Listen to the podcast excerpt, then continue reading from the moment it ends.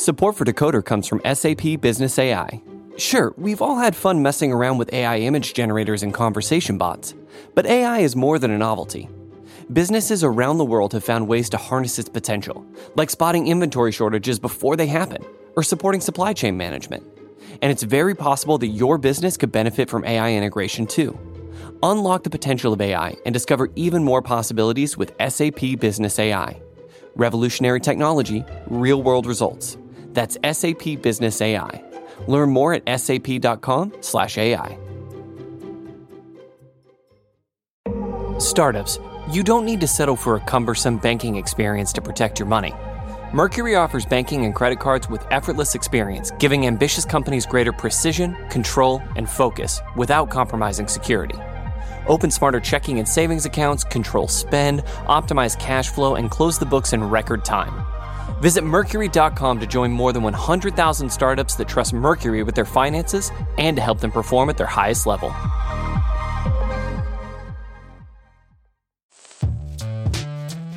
Hello and welcome to Decoder. I'm Nilay Patel, editor in chief of The Verge, and Decoder is my show about big ideas and other problems. Today I'm talking to Steve Aoki, the superstar DJ, producer, and prolific entrepreneur. Steve owns a label called Dim Mak, and he tours more than anyone. There have been years where he's played over 300 shows. And now he's launching a big Web3 project called the Aokiverse, which of course involves selling tokens and NFTs, and over time is meant to be part of the metaverse. Because, of course. Now, I have always been utterly fascinated by the constant back and forth between tech and the music business. New tech makes it easier to create and distribute music, but every time that happens, the business model of the music industry changes. And my pet theory is that whatever happens to music today is a preview of what will happen to everything else in the future. Take streaming, for example. Spotify came to the United States in 2011, before Netflix had even done House of Cards. And now, as I sit here recording this, Apple and Netflix are contending for the Best Picture award at the Oscars. Steve has been part of the music industry since 1996, so he's been through a lot of these tech transitions. And now with Web3, he's heavily invested in another. So I wanted to push on how he makes those bets about what's coming next, what the business of music is like for him today, and how he sees it changing. There's a lot of hype when it comes to artists and NFTs, so I wanted to try to understand it from the perspective of a very successful artist who also happens to be a pretty active investor. And of course, I wanted to push on the hype around the Aokiverse itself. Steve calls it a social club that will combine Web3, Web2, and IRL experiences. What does that really mean? And how is he going to manage that community? Like all blockchain entrepreneurs, I also wanted to know how he was thinking about the energy use and climate impact of this project. This one takes a lot of different turns. We talk a lot about how Steve manages his time and all the different roles he plays, and at one point he even manifests a future music collaboration. I think you're gonna like it. Okay, Steve Aoki, here we go.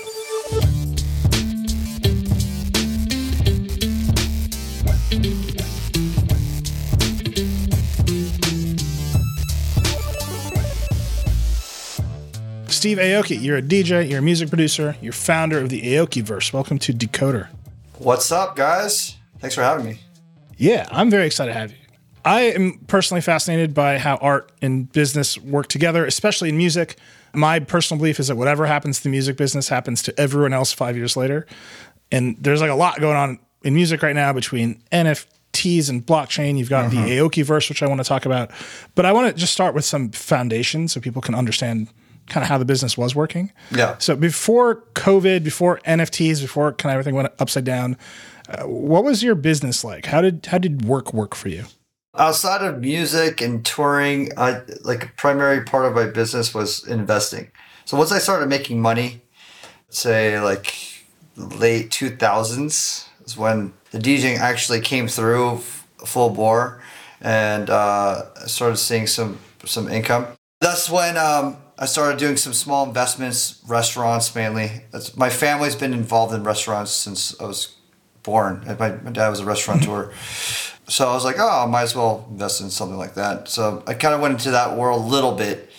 Actually, as difficult of the business restaurants are in general, then nine out of ten restaurants fail. Yeah. You know, it's like a very very high likelihood that if you open something like nightclub, restaurant, it's very well known. It's it's like ninety percent chance it's going to fail. But um, it's doing very well for me um, for the past, I guess like 10 plus years. And, and then I got into like properly investing and then understanding how to position myself in that space. I started a fund with M&M called Eminoki. And That's pretty good. yeah, it's it was private fund. I mean, it was, all, it was just our money, and then we we basically were just getting into rounds of like more late stage investing, like Uber, Pinterest, Spotify, gone to SpaceX. You're in SpaceX? Yeah, it was. I mean, it was like a friends and family situation where I think some people that had stock were selling, and there's like a sliver of a chance to be able to participate in that, and uh, I was able to get in. So that was pretty awesome. I got into that about five years ago, or six years ago now, I guess. Art, like 2010s.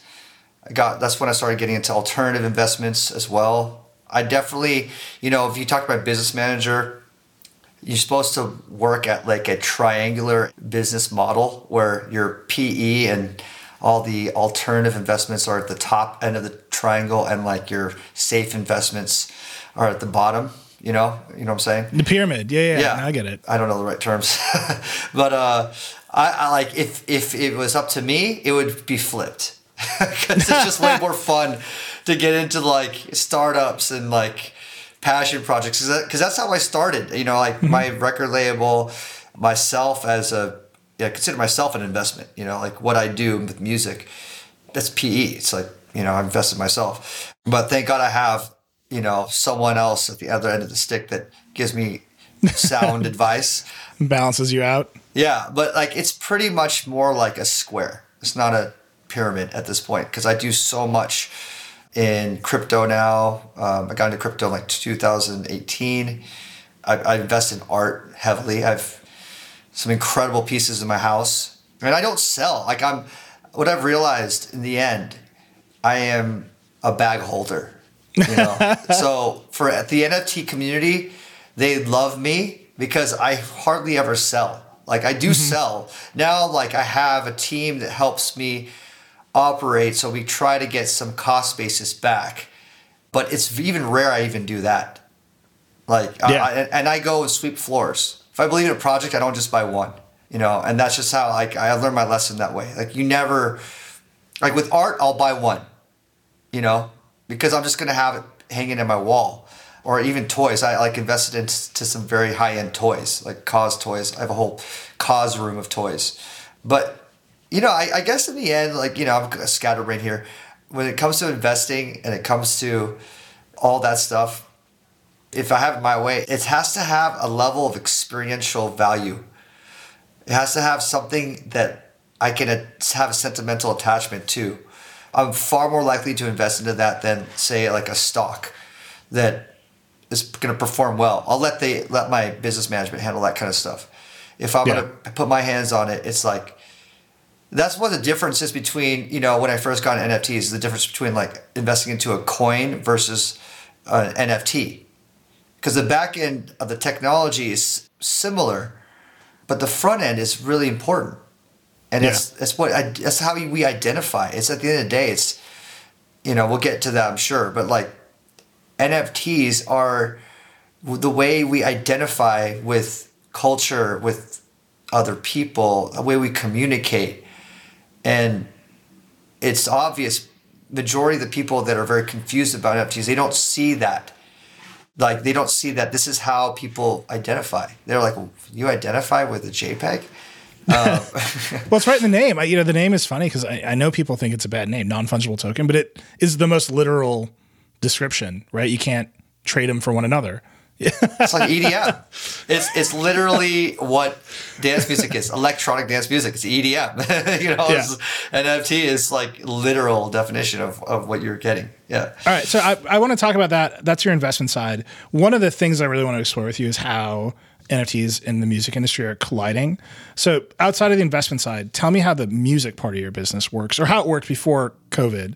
Because I, I think people are often really confused about that because it on it. It's like a business that doesn't really make a lot of sense. How did that side of the business work for you?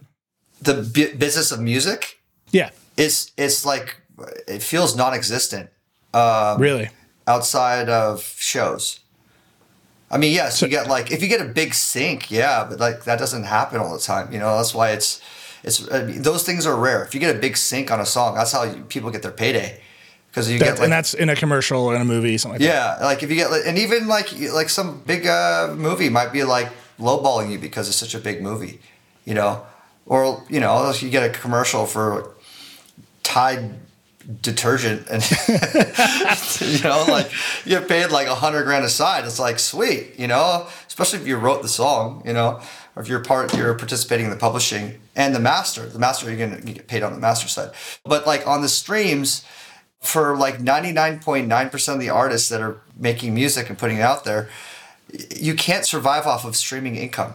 You know, I, you probably know better than me, like how much we make on a stream.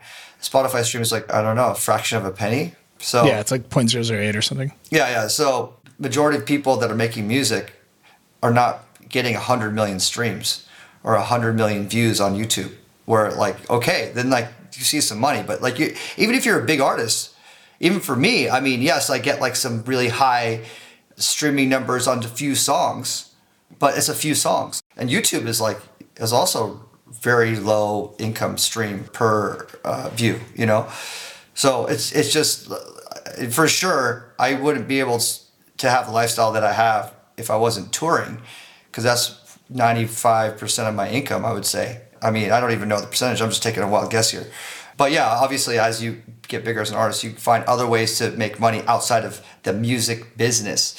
Music business hasn't changed. It's it's kind of like once they set a standard, it's like they don't need to go up too far, right? So the standard is you get this, and that's what everyone else is paying. So whether you get 0.08 a s- uh, of a cent, yeah, let's say you get to 0.1 of a cent.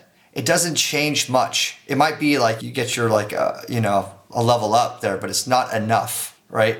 So clearly with NFTs and music is providing a different way for musicians to be more engaged with their audience.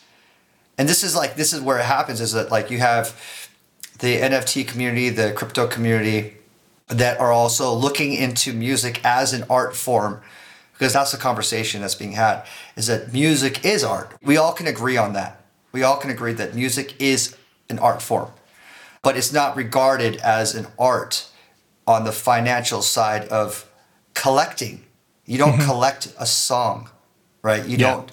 You just listen to it. It's free. It's always been that way. It's how it is. But Well, no, uh, let me ask you about this. So you started, Yeah. you said, before you started, you said you've been running your record label Dim Mak for 27 years. So it's like in the 90s. You started, I think, in 1996. yeah, the 90s were crazy for record sales, right? Like CD sales are through the roof. Yeah. There's no streaming, there's no whatever. And then you like hit Napster and MP3s, that whole business gets turned upside down. Now we're in Spotify's world. There was a moment where you, you know, I have a vinyl collection. I'm sure you have a much bigger vinyl collection. But like, you know, people still collect physical music. No one, I think, collects digital music. How did you manage through that? as a label, Yeah, as, as the proprietor of a label, as an artist yourself. Yeah, I mean, like like one of the first things we did during that period of time was did the unthinkable. It's like, okay, hey, um, we want to give away a song for free. They're like, what? The management's like, no, no chance. I'm like, I'm like, listen to me. This is where it's gonna ha- It's gonna go. I know it doesn't make any sense, and I know like we're, it's like everything is getting chopped off as far as how much money we're make- making. But this is how you're gonna make money, and I'm not participating on their touring. But you're gonna make more money when more people listen to your songs. Period. Yeah. You- by, by your shows. As far as on the business side of things, I feel like one thing that that I've I've always had in my back pocket is is like, okay, we got to be a little bit more earlier. We got to do something that other people aren't doing and take that leap forward. That's that's like a bit scary, a bit speculative. The haters gonna come out, but fuck them. Let's go. Like you know. so like yeah, I mean, I definitely went into the space guns blazing like that, and it worked. And I was like, just trust me on this on one song, and like there's so much more visibility on the single And but like here's the thing, to answer your question, on the business side, it didn't really help us short term. Long term, yes. That's how you have to think. I think about whenever you do these speculative moves, it's like you can't think about short term gain or else you're doing it for the wrong reason. Period. That's just like one of the one of the life lessons I've learned. It's like I'm I'm here. I'm not going anywhere. What I've been doing my label, it's not like, oh, we gotta make all this money on this artist or band, or whatever, and, and then boom, we're out. no, we're like here to establish a even larger community of people that support us, you know, starting in like these small rooms into like bigger rooms into, you know, arenas to whatever and keep growing it and keep servicing them and keep like advancing and you know, fast forward to now, this is exactly the same kind of concept. Like, I'm not going anywhere. I'm here. I, I this is the future. Actually, I can't, it's not like I'm not going anywhere. Like, this is how commerce will be. So mm-hmm. regardless if I'm not going anywhere, it, will be here. It, like that's why I'm like I, I see like these people that get into the NFT space and and then like there's these rugs that are happening. I'm like, don't you see next year everyone's gonna be doing it and you just rugged yourself. You rugged yourself from from what how people you know, this is how commerce will be. This is how we will communicate. This is gonna be become very normalized. You know, so I just you have to think about the long game.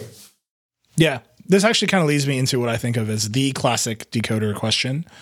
I ask everybody this question. You run a lot of businesses, you're an artist, you're obviously an, an, investor in a lot of different things. How do you make decisions? What's your what's your thought process when you go through a decision? Decision, uh, you know, it's it's a balance of passion because it's like you know I only have so much time in the day, so you got to be like, is my passion gonna lead me into making sure I carve this amount of time in my day? Because you know, time is all we have, and my time, you know, just like everyone else's time, is valuable, and um, my schedule is stacked, like stacked beyond belief. But it's stacked with things that I that I'm obsessed with, that I that I love. So passion's got to lead the way, and then the economics is important. You know, you have to like think about that too, because if it's all entirely passion, you, you know, I learned the the hard way, and that's where you have teams. That's where you have teams involved that can provide a different you know just angle at at what you're doing give you more insight more just information on your choice so like I, I, I do keep my mind open i think it's also important to not be stubborn and to know when you're wrong and to know that you're not always right i think it's important you, you have the right team because those people are saying stuff to you that actually can change your decision you know, and you keep trusting time and time again, this decision isn't really true to your core, regardless of the money. It's, uh, you know, you're picking the wrong team. So you have to find the right team.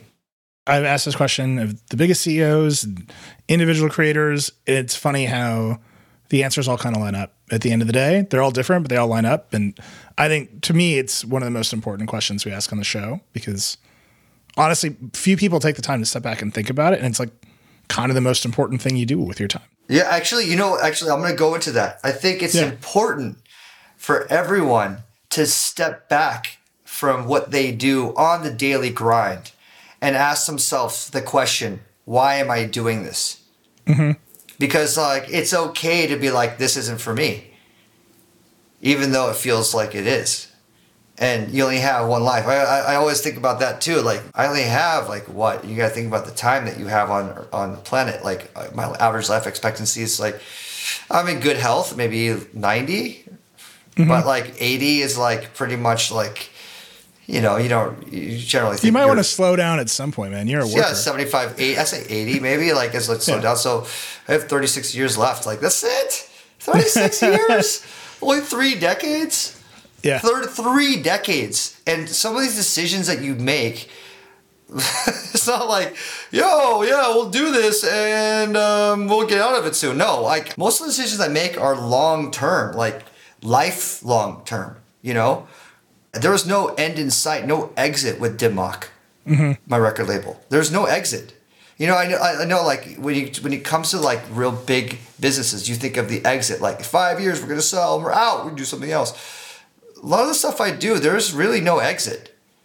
I mean, yes, some cases, yes. I mean, I'm going to continue to build. It, it becomes a part of me, and maybe partners will come in. So I guess that's the exit, because I'll I'll get some money out of the equation for myself. Yeah, but I have to consider like 36 more years. Is this going to be part of my game plan for that? And there's a legacy attached to that too afterwards. That question, I'm telling you, I ask that question almost every episode. It, it leads places that you would never expect. So I, that's why I ask it. You are a worker. This is the thing about you. You tour more than anyone. I saw a stat that one year you toured 361 days of the year, which is crazy. You do a lot of things. How do you decide what is Steve the performer time, Steve the investor time? How do you manage all that? Okay, Steve the performer time is only two hours. Okay. That's what people forget. It's but the traveling is a fucking crazy time sink for sure. Traveling and then the side effect of traveling is a time sink, a brain sink. It it takes away from the brain cycles for sure. Uh, you know, when you're zombieing through jet lag, it's fucking hard to be like optimal. You know, and I'm still trying to figure that biohack out because I do travel. I mean, pre-COVID, I was a glo- I'm a global artist, so it's not like I'm just doing like one or two or three different time zones. You know, I'm like traveling across the country like every other week. So I was I did China. I think you know, 14 tours in China in like two years or something, three years. So was, every other month I was in China. Then I was in Ibiza. Then I was in you know Europe, across Europe. Then back to America and Central America, South America. Asia, it's like it, it, never ends as far as a jet lag. I was a constant jet lagger. Um, so that's tough. But I have a really good team as far as making sure that everything's on schedule, everything's on point. I, I regard my schedule like the grail. Like I mm-hmm. I really stick to my schedule. And as far as being 100% with what I'm doing on the schedule, that's also very important. That's a big part of that. So I mean, out of all the shows I've done, you know, I never broke under 200 shows a year for 15 years. So out of all those shows, I I think I've only missed a few. My track record of reliability is like the UPS man, rain, sleet, or snow. I'm there. Like I, yeah, you know, I will make it there, however way I need to. I will do whatever in my power it, is. Uh, but sometimes the act of uh, act of God comes, or I just get fail sickness or whatever it is, and then and it's that's it. Like I just can't go. I mean, this is like it's not just shows are just an aspect of one thing I do in my life that's really important. So I try to really maintain that alongside everything else. And in order to do all that, in order to be able to make it to all those things, you have to be a mental athlete. Mm-hmm. There's no other choice if I decide to, to take on all this stuff, which I and and trust me, the NFT world, Aokiverse is a major time sink in a good way, in a really exciting way, in the future development way. You know, we're building a world, you know. With all that going on, you have to sacrifice certain things that will not allow you to be optimal. It's so important to be optimal so that I go into things with my team and they have to be optimal too you have to have like just like I was talking about before. It's like the the team you pick has to be with you. We're going together. We're moving forward at at this speed, at this pace, this tempo, and the train does not stop. And I like that. I, you know, you have to want that. You have to like that, and you have to train like an athlete. I love this kind of boot camp mentality, though. Physical, mental, spiritual boot camp. So one of the things that I find in my life is I, I, wear a bunch of hats. One of them is a management hat. One of them is a creative hat. One of them is a podcaster hat. S- switching context for me from it's my creative time to I'm talking to other people about other stuff is I need to schedule that time to be creative. Yeah. switch modes. Do you have to do that? Or are you mental athlete? Can you just go from one to the other? Like, can you walk out of a business meeting and write on stage? Yes, 100%. That's crazy to me. I would not be able to do that. Okay. okay. What, what's even more difficult is because I've mastered the nap I think this is far more difficult. So it's like, you know, I did I did five different countries in 40 hours, five shows in 40 hours.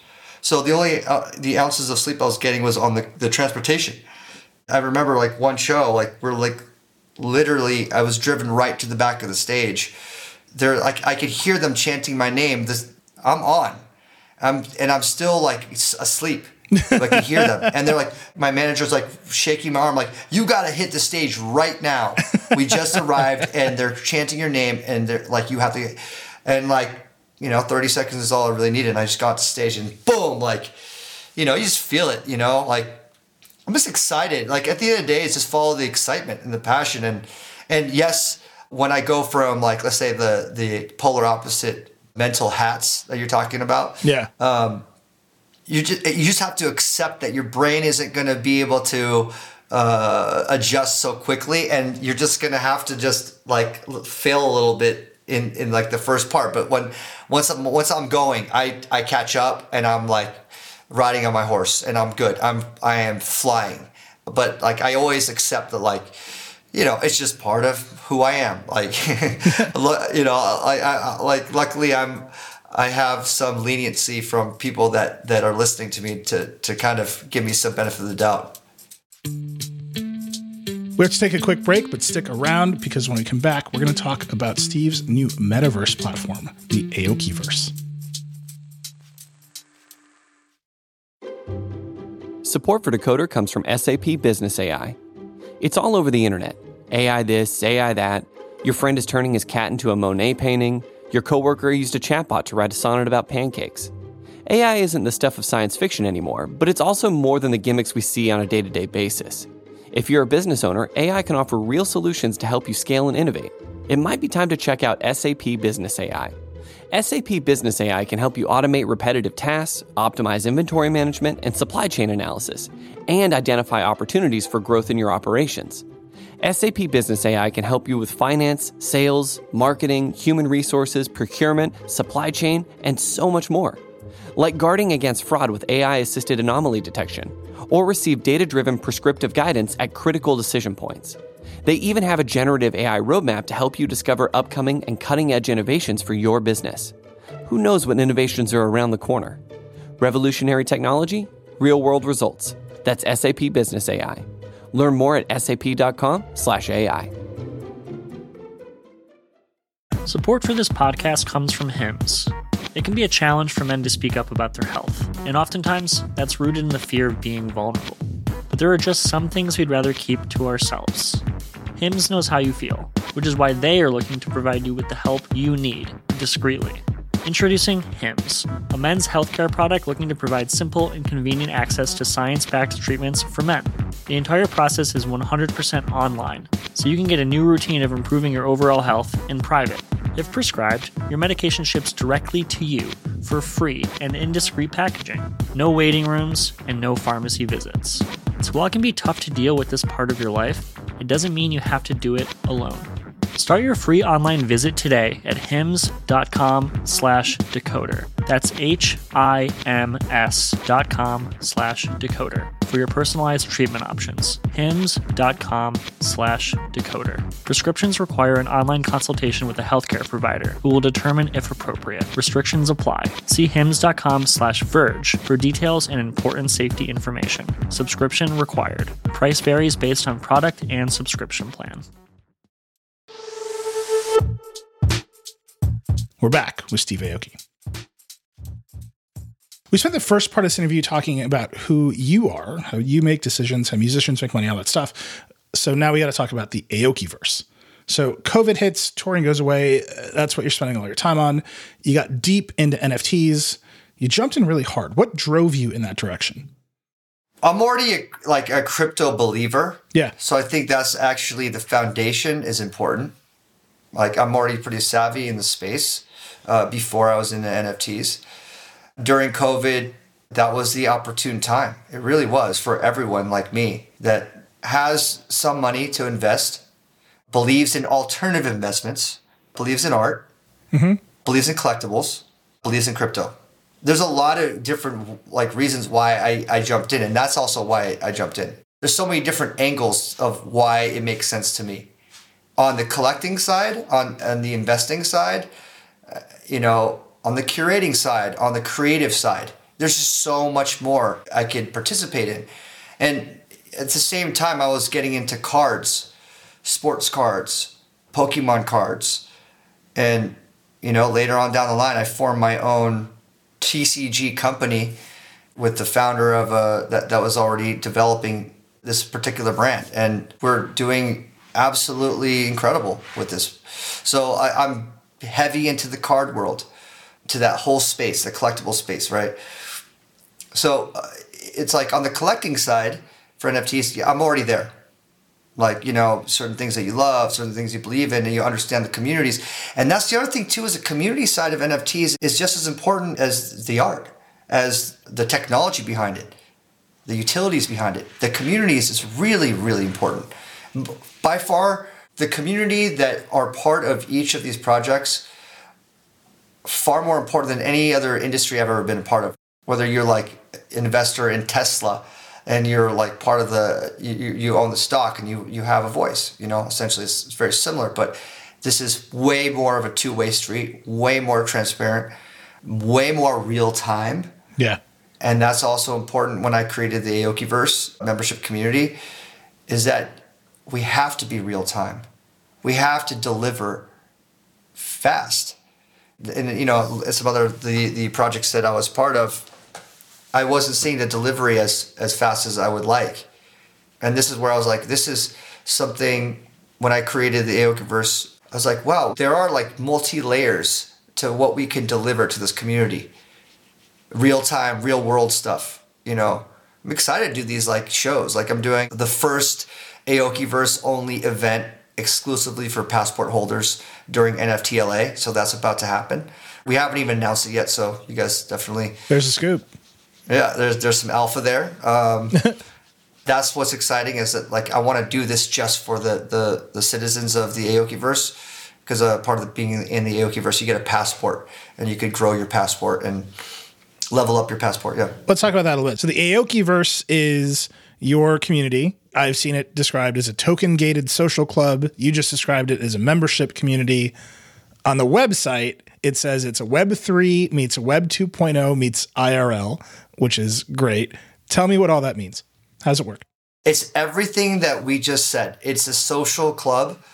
It's a membership community. It is Web 2, Web 3, IRL all combined into one because there is the real world utilities and offerings, the live shows. There's actually one person that made it to the highest level, level six. And on level six, one of, one of the offerings is I'm going to make a record with this person. Wow. We're- they're going to come to the studio. We're going to make a record and we're going to release it together. And it's going to be Steve Aoki and XYZ, you know, dropping a record. And, you know, here's the thing I don't just work with musicians and artists. Like, I made a song with Bill Nye, I made a song with J.J. Abrams, Ray Kurzweil, like scientists, thinkers. The probably one of the most exciting collabs I've never done that, I, that I'm putting out to the space, the ether. Hopefully, it comes back. Is doing a record with Elon Musk. Yeah. You know, I just like to me, I just see the spirit of someone in the studio with me when I'm creating. You know, it can turn into something beautiful. But in any case, a lot of stuff happening uh, at my shows, that kind of access to the shows I'm already doing, to shows that we're going to be creating, and drops, obviously physical drops, digital wearable drops, the digital drops, right? Combining both. I think one, one thing that's really exciting to announce here, too, is the first collab that we're doing with My Little Pony, which is That's I great. think, dude, I swear to God, every every time I've like announced, like I talked about this in Twitter Spaces, everyone's so excited. That's the thing. Like we do collabs. My brand, Dim Mak Fashion, like our merch line, we do tons of licensing deals with really big anime and cult IPs that I love. I grew up with like Matrix and Gremlins to now My Little Pony to like Naruto, Dragon Ball, Bleach, Attack on Titan, things like that. A lot, a lot of anime stuff. But the first uh, drop we're doing is going to be exclusive. Uh, we're going to do an exclusive uh, collection for My Little Pony That's great. for all the AV members. We've also got the next chapter of Dominion X. My first NFT drop, I did Character X, and then we we launched with Stoopid Buddies, Seth Green's uh, stop motion animation company, created Dominion X. Seth and I were doing the Dominion X NFT collection. The PFP is coming soon uh, with exclusive early access to just passport holders. Can I get on the weeds on just like how the passport works and stuff? So this is stuff about these communities that I think are utterly fascinating, right? They're all built on the blockchain. These are all tokens. You should theoretically be able to sell them and resell them. So Yes. on yes. the website, it says Aoki credits are ERC uh, 1155 NFTs. They're on Ethereum. You buy a bunch of those and then you can trade them in for an Aokiverse passport, which is itself an NFT. So when you trade them in, and there's 30,000 NFTs, the, the credits to start. When people trade them into you, you get them back. Do you get to resell them? Yeah. So when you when you trade them in, you essentially burn them. Oh, you burn them. Okay. there's like whatever credits left over and people you know obviously the more they burn the less are in population and presumably you know that drives the uh, the price of the credits up but you you uh, use up the credits to level up your passport and as you level up your passport it goes from level one is one credit uh, level level two is four credits. Level three is sixteen. Level four is sixty-four.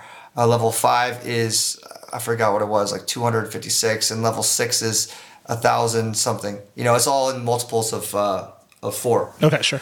Each level has different applicable rewards and utilities and and offerings. So what if someone this is such a dumb question. Like the idea is to get a lot of people in the community, right? Yeah. What if someone buys a lot of the credits? Like what what happens then? Because this is a part of buying and selling your way into a community that I think we're it's early, so we're still learning. But to Right. me, the Right. the idea that there'd be an Aoki verse whale that just like chokes out the community seems like a problem that may or may not happen. I think it's difficult to do that because there are whales here for sure. Yeah. I mean, one there's already one whale that got to Black Prism level 6 mm-hmm. and there's a few level fives. There's I think five members that are level fives.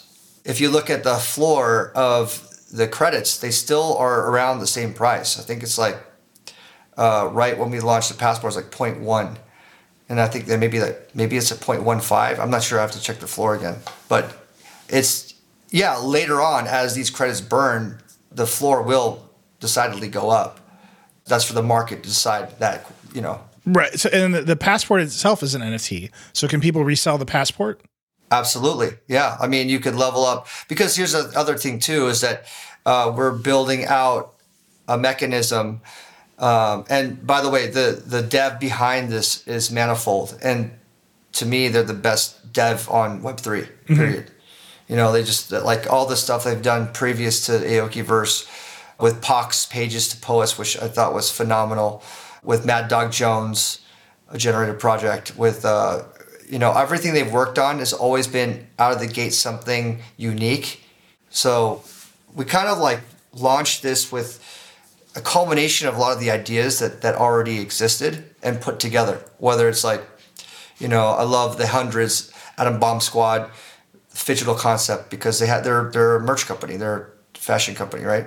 And i i offer the same thing. That's why we're doing these drops with my little pony. We're going to do attack on titan next. And then we're going to be working with other NFT projects and dropping exclusive collabs inside of Aokiverse with great projects that to me are blue chip. And you have that aspect. You have what Gary Vee and VeeFriends has done on building out what VeeCon is going to look like, which I'm going to be speaking at as well. Um, But I guess my question with the passports is like, this stuff is all really new. So I'm just thinking of the corner cases, right? yeah, sure, of course. What if someone buys all 30,000 credits and then they turn them into level six passports and then you hold a show and there's 30 people there? Like that's, that's, That's fine with me. that's fine with you. Okay. Cause that's a weird outcome, right? It could happen. Okay, so that could happen, but I think there's like 2,000, between two to 3,000 members Sure. of the Aokiverse. So that could have happened is not happened. You know, You're- you're right. There's someone that could have done that, but like for example, I played uh, I played for Gala Games. So Gala Games, I played their Vegas show, their first Vegas show they did, and I just played in LA, and it was like I think they booked out Doja Cat, Aziz Ansari, um, but they couldn't make it for some reason. But the, uh, Kings of Leon and myself and you know some other DJ friends. 3LAU was also like you know clearly like you know who 3LAU is, and other DJs, right? And and I show up. It's the forum. The forum holds twenty thousand people. Okay, but Gala Games is doing an exclusive community uh, show, and they brought in the heavyweights, and they turned this twenty thousand cap venue, legendary iconic venue in LA and made it special for 200 people. That's amazing. 200 people, maybe 300. I don't know. H.E.R. was playing too. H.E.R., she is phenomenal. That's something that's like uh, aspirational. I mean, they have an incredible business and incredible community, and they're taking care of them. You know, I, I love that. I think it's, inc- it's like it's like you could do anything. Like for me, it's going to be a different feeling when I play this Aokiverse show. Yeah. I don't care if there's five people there. I really don't care because I look at each person as people that believed in the Aokiverse membership, that got themselves a passport. It's going to be so much more meaningful to me because I know where every single person came in from. How does that generate revenue over time? So once all 30,000 credits are burned and there's however many passports and you're playing shows for those people, where do where do you get more money from? The secondary. So when people resell the passports, that's where that's how you get paid. Yes, so there's a secondary. The, the Aoki IP, whatever company, participates in the secondary. I mean, like, like when we when we launched this, we wanted to be a very healthy cross section of NFT culture and community that's participating, not just Aoki fans. So we reached out to all the different communities that supported us in the last year, which is when we started designing this about like about like six to eight months ago. So we reached out to all these different communities. So like really wanted a very diverse, broad base. You know, reaching out to like Fvckrender's team, to Janksy Squad, to uh, the Doodles camp, to you know Adam Bomb Squad, to 3LAU's camp. To I mean, it just it's like 24 different communities that were all part of the launch of Aokiverse. So I think in in now what that does you know, as far as like building the community, is it just brings in a lot more different kinds of ideas, different like reasons why they're part of it. It makes the Discord way more vibrant. You Yeah. know, like conversation is going to be not about just one thing. There's going to be different, you know, things that they want, things that they're looking for, things that they're excited about, things that they value, and that's one thing that as a social club, and this is where the social club fits perfectly, is that we're going to communicate and actually connect with a lot of these different partners, the Deadfellaz to whatnot, and do really cool offerings from our community and their community and do something exclusive for what we're doing. You know, whatever those offerings might be. When you have a community like that, we this is one of those like I end up asking everybody this question. You run a Discord. Do you have moderators? Are people keeping it clean? Are people keeping the racists out? How does that work? Yeah, it's a, that's a good question, and uh, yeah, we have moderators, and you know we have our weekly calls and meetings about uh, how it's going in the Discord, and you know I'll definitely rely on them to do all that stuff. So that's um, I think it's, it's really important. Yes, it, it, it is because like you know that's what you hear all the time. It's like, oh my God, this so and so community's Discord got hacked, like by this and that, you know, and like you're not impenetrable, you know. um, it's like it happens to everybody. I think at this point in time, as people have ventured into the space, that's one of the big notifications and conversations and initial dialogues is be careful with like whoever's saying what to hit this link to do this you know, just double check and make sure. It's Just But, uh, but are your moderators double checking for you? yeah, that's their job, right? So yeah, they might miss through the cracks. It might some things get dropped, but you know, it, it goes right back to making sure you have a quality team. So if your level six passport owner goes, and I, I don't mean to impugn this person because they're Yeah, yeah, yeah, but you ahead. have a level Yeah. six passport owner. They go in the Discord, they say some silly shit, or they try to do a scam. Do you boot them and take the passport away? God, I haven't even thought about that. I mean, there's like a different conversation we have level six. Okay. So level six, the level six passport has it's like we, I have like a one-on-one Discord with them. okay. So I mean, Would a level six do something like that? Yeah, you're right. It's possible. You know, it's, it's possible for anything in, in the world to happen, you know, but I think it's highly unlikely. Yeah. If someone's going to invest all that money and time and energy and be a part of it at, at such a high level, what like would they try to rug everyone and try to like scam other people? It's very very difficult for me to see that happening. Is it like is, is it possible? Yeah, it's possible, but is it likely? No, it's, it's highly unlikely. I, am just curious. Like again, it's early, right? So I'm just thinking, like, let me pull the string all the way. Yeah, of course. You have to definitely like. I think that's the only way you can safeguard or protect. You know, is by asking every question you can, so that that you know there's levels of protection there. Because you're right, it is it's early, it's decentralized. Yeah. There's a, like it's the only way we're going to move forward with innovation, technically and philosophically, is is uh, is with these kinds of questions, you know.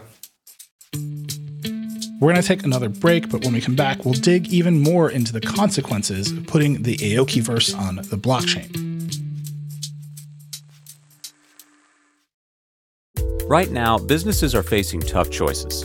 Do you cut costs or drive growth? Solve for today or build for tomorrow? Do you satisfy your shareholders or satisfy your customers? The answer is yes. You don't have to choose. With the intelligent platform for digital business from ServiceNow, you can say yes to unifying your existing systems and yes to accelerating growth. Visit servicenow.com to see how we can help you put yes to work. The world works with ServiceNow. Startups, you don't need to settle for a cumbersome banking experience to protect your money. Mercury offers banking and credit cards with effortless experience, giving ambitious companies greater precision, control, and focus without compromising security. Open smarter checking and savings accounts, control spend, optimize cash flow, and close the books in record time. Visit Mercury.com to join more than 100,000 startups that trust Mercury with their finances and to help them perform at their highest level.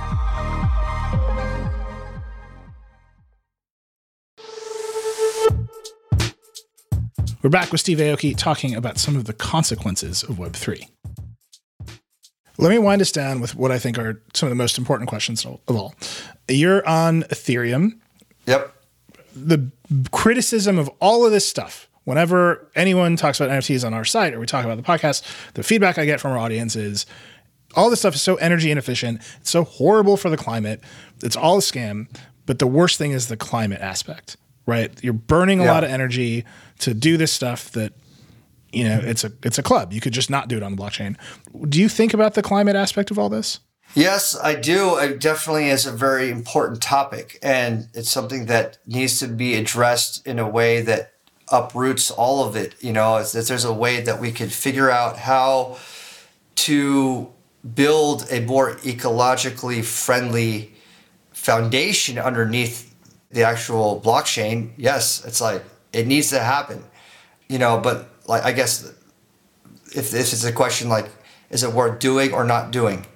well, I, I'm building in the space. I really am hoping for people that are way more versed in, in understanding how to make that happen happen. You know, like I, I, it's like it's definitely a hope and dream that we can actually find a way to to make it more ecologically sound. Yeah, absolutely. But you don't think the climate aspect outweighs the opportunity aspect? Because I, I think that's the complaint, right? If I had to sum it up, is yeah, there might be a lot of opportunity. Yes, this might be better for musicians.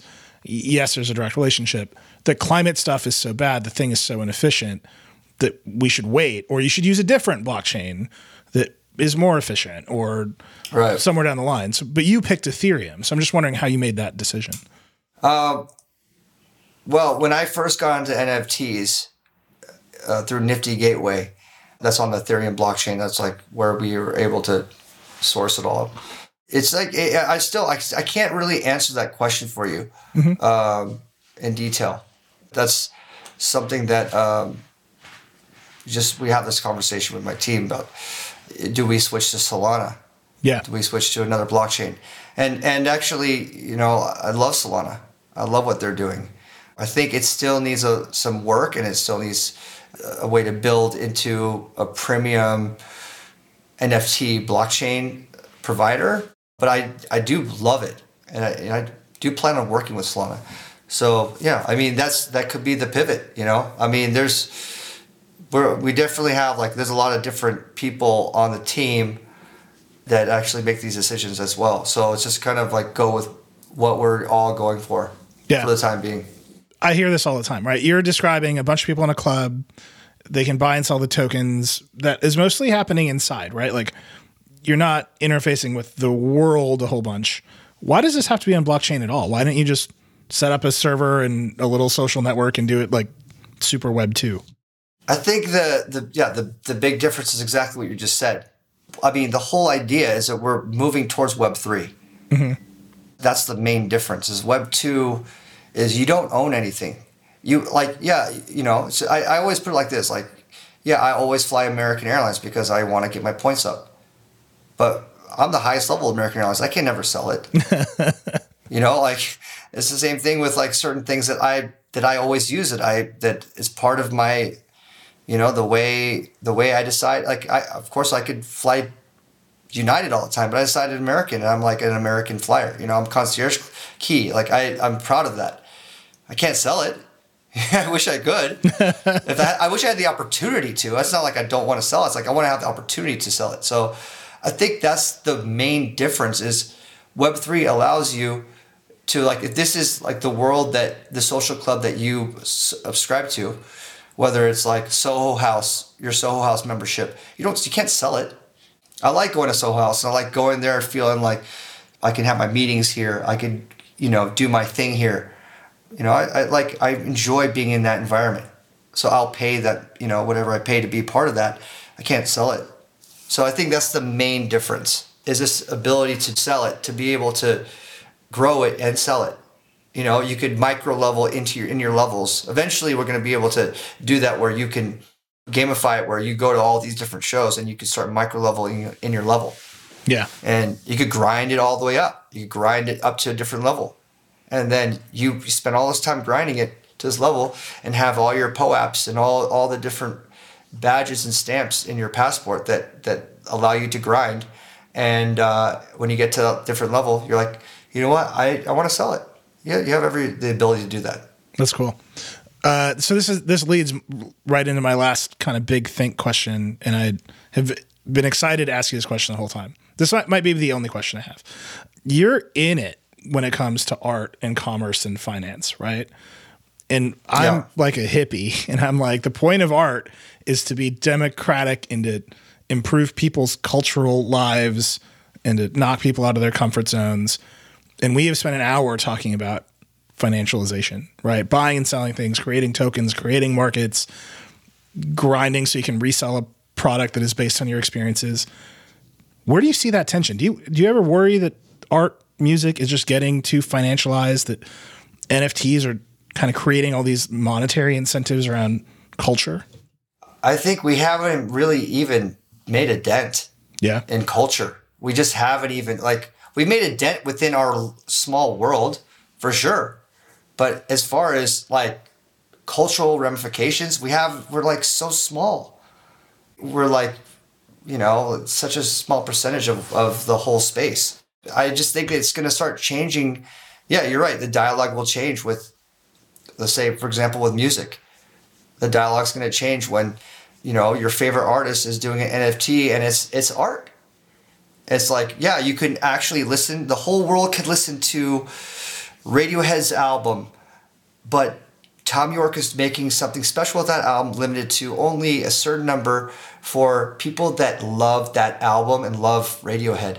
And then it provides a income stream and a conversation in a way that never happened before. It adds a different layer. It allows it to be viewed as art the same way that you you would buy a piece. I mean, it's just it's exciting to be honest, and I think at the end of the day, it's up to the artist, right? So I don't know. I, I think that's the thing. I'm, if, you know, this is again, this is me just pulling the string. It's early, but Yeah. I don't know. I think a lot of what we've talked about is based on the fact that, unfortunately, in the current system, the music itself isn't worth very much money, right? And we're moving the value to everything else, and the music is kind of becoming, for a lack of a better term, like marketing for the stuff that is worth money. That's right. Music is meant to be at, at this point. The way we view music, is meant to be free and heard. Mm-hmm. But you're you're adding a different la- layer to it of scarcity, where it has an art impact of scarcity. So I mean, like I said, like it's up to the artist. It's up to the artist if they decide they want to even venture down that path. But can any artist realistically make that choice? That's what I'm. That's that's like my pull the string all the way. Like, Yeah. will you be able to make money as an artist if you're like, I'm just going to do music, and then the music isn't worth anything? Well, it's up to the. It's also up to the market. It's entirely up to the market. Yeah, that's the other thing that's exciting about the whole world is like the market decides. The market will decide if they're going to spend money on XYZ, the band that just came out was like, hey, I want to make money off this album that no one's heard of. And the market will decide if they like they want to pay for it. They're going to decide what the floor is. They're going to they're going to decide with their wallets yeah, at the end of the day. You know, it's like let the market decide, let the artist decide if they want to do it. But like, why not allow this conversation, this way of viewing music as art? Why not allow that to happen? yeah. I don't. I, I- I don't think I'm. I'm at. I wouldn't allow it. Like I. Yeah, yeah. I'm not just saying like you know like because like no, I'm just like pulling the string the other way because the artist doesn't have to do it, right? You don't have to do it. You can just release music. It's fine. That's just how it is. But then you won't make any money. Yeah, you, you only make money in the confines of how it works. Yeah, Right. you're right. So I, I think that's the tension that I'm like really interested in, right? Like, it's at some point the music itself should be valuable, not connected Yeah, to. but that's a different conversation here. Yeah. That has nothing to do with NFTs. yeah, but if NFTs are the the big opportunity, You're, you're, are you are you saying the NFTs take away from the potential for music to have its own value? I'm saying the incentives are more about the if the money is on the NFTs, everyone's incentive is to focus on that instead of the music, which is again in my like 90s don't sell out worldview, the music is like the most important thing. Oh, I know, but I think it's like two people talking over, over each other's heads because the music is going to exist regardless. Interesting. It's going to be out there for people to listen to. It's, it's like we said, it's basically free. Mm-hmm. You know, what we're talking about with Spotify, they're like, you know, they might increase a little bit extra money for people to make money, but it's not going to be a game changing effect. It's always going to be at that level free. Yeah. So it's going to exist. But if you want, if there's someone that's like, hey, I absolutely love this album and its attachment to this particular rarity, scarcity of this NFT of art that's connected to this emotion I feel when I listen to this song, and I want to be the person that owns one of those few hundred pieces of that, why not? Yeah. Why not allow that conversation, dialogue to exist? It's up to the person buying it in the market that dictates what the value is, and up to the artist to actually allow it to happen. I think that's an amazing place to end it. I will say this. I think you should come back in like a year and we should talk about how it's going because it is early. Yes, We're talking about some hazy ideas that are going to get a lot clearer in like even just a year. for sure. Oh, yeah. In six months. I feel like you're a veteran in NFT space. You've been in here for like six months. it's like I'm, you know, like I got a PhD in NFT. It's only been here for the six months. It's just, it's like that early. You know, like I, I get it, getting into NFTs in like summer 2020. I feel like wow, that was so long ago. Uh, You know, dropping my first collection in February 2021. it feels like you know, it was a year ago. I mean, literally a year ago, I dropped my first collection, and and it feels, you know, I mean, there's so much that that's out there, but I feel like incredibly knowledgeable about what I understand now.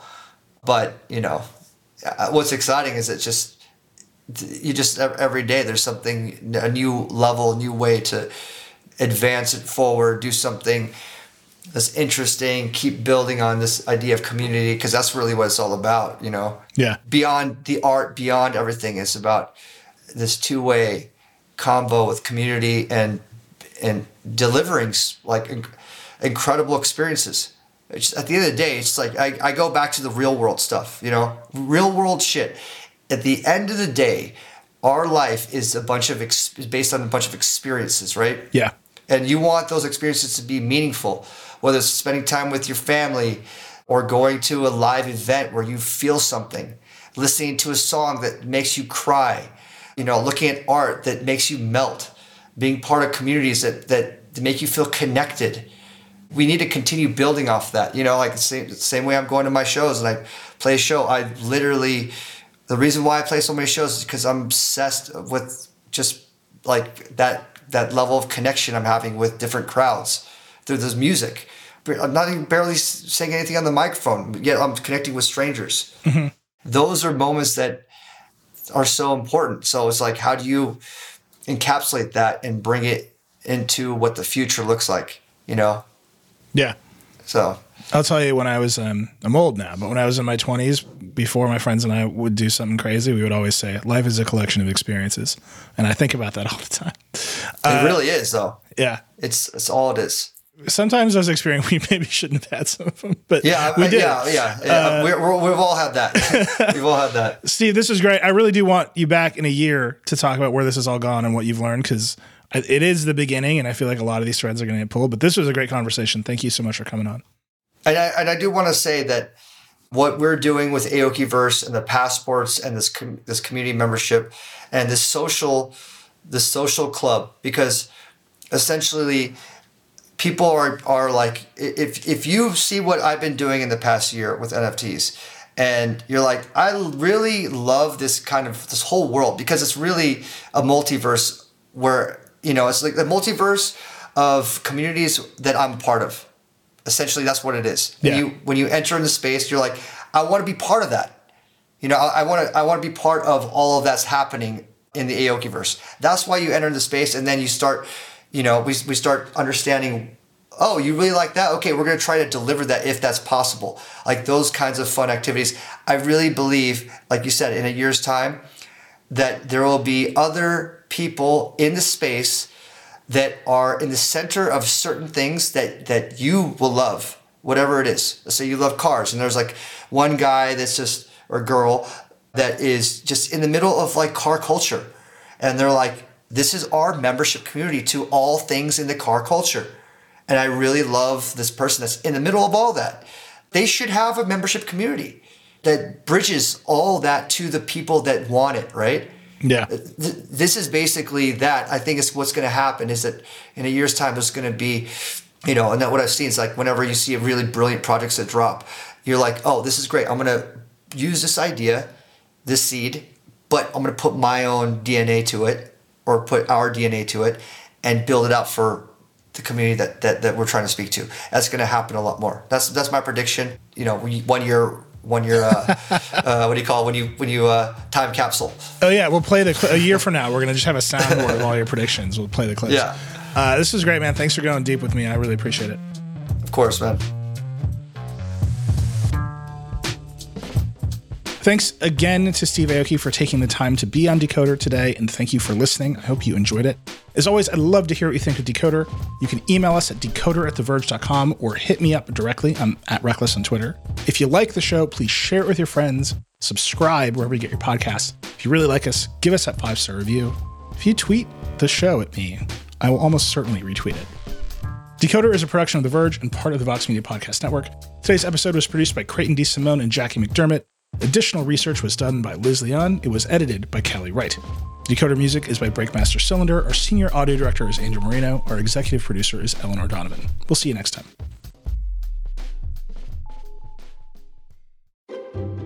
Support for Decoder comes from SAP Business AI. Imagine the most tedious task you have at work. Is it making all those manual adjustments to your weekly spending reports? Or sending essentially the same emails over and over again? If you're looking for ways to innovate your business, it might be time to consider SAP Business AI. With dozens of potential integrations to optimize sales, procurement, finance, human resources, and more, SAP Business AI may be able to improve your business operations inside and out. Revolutionary technology, real world results. That's SAP Business AI. Learn more at sap.com/ai.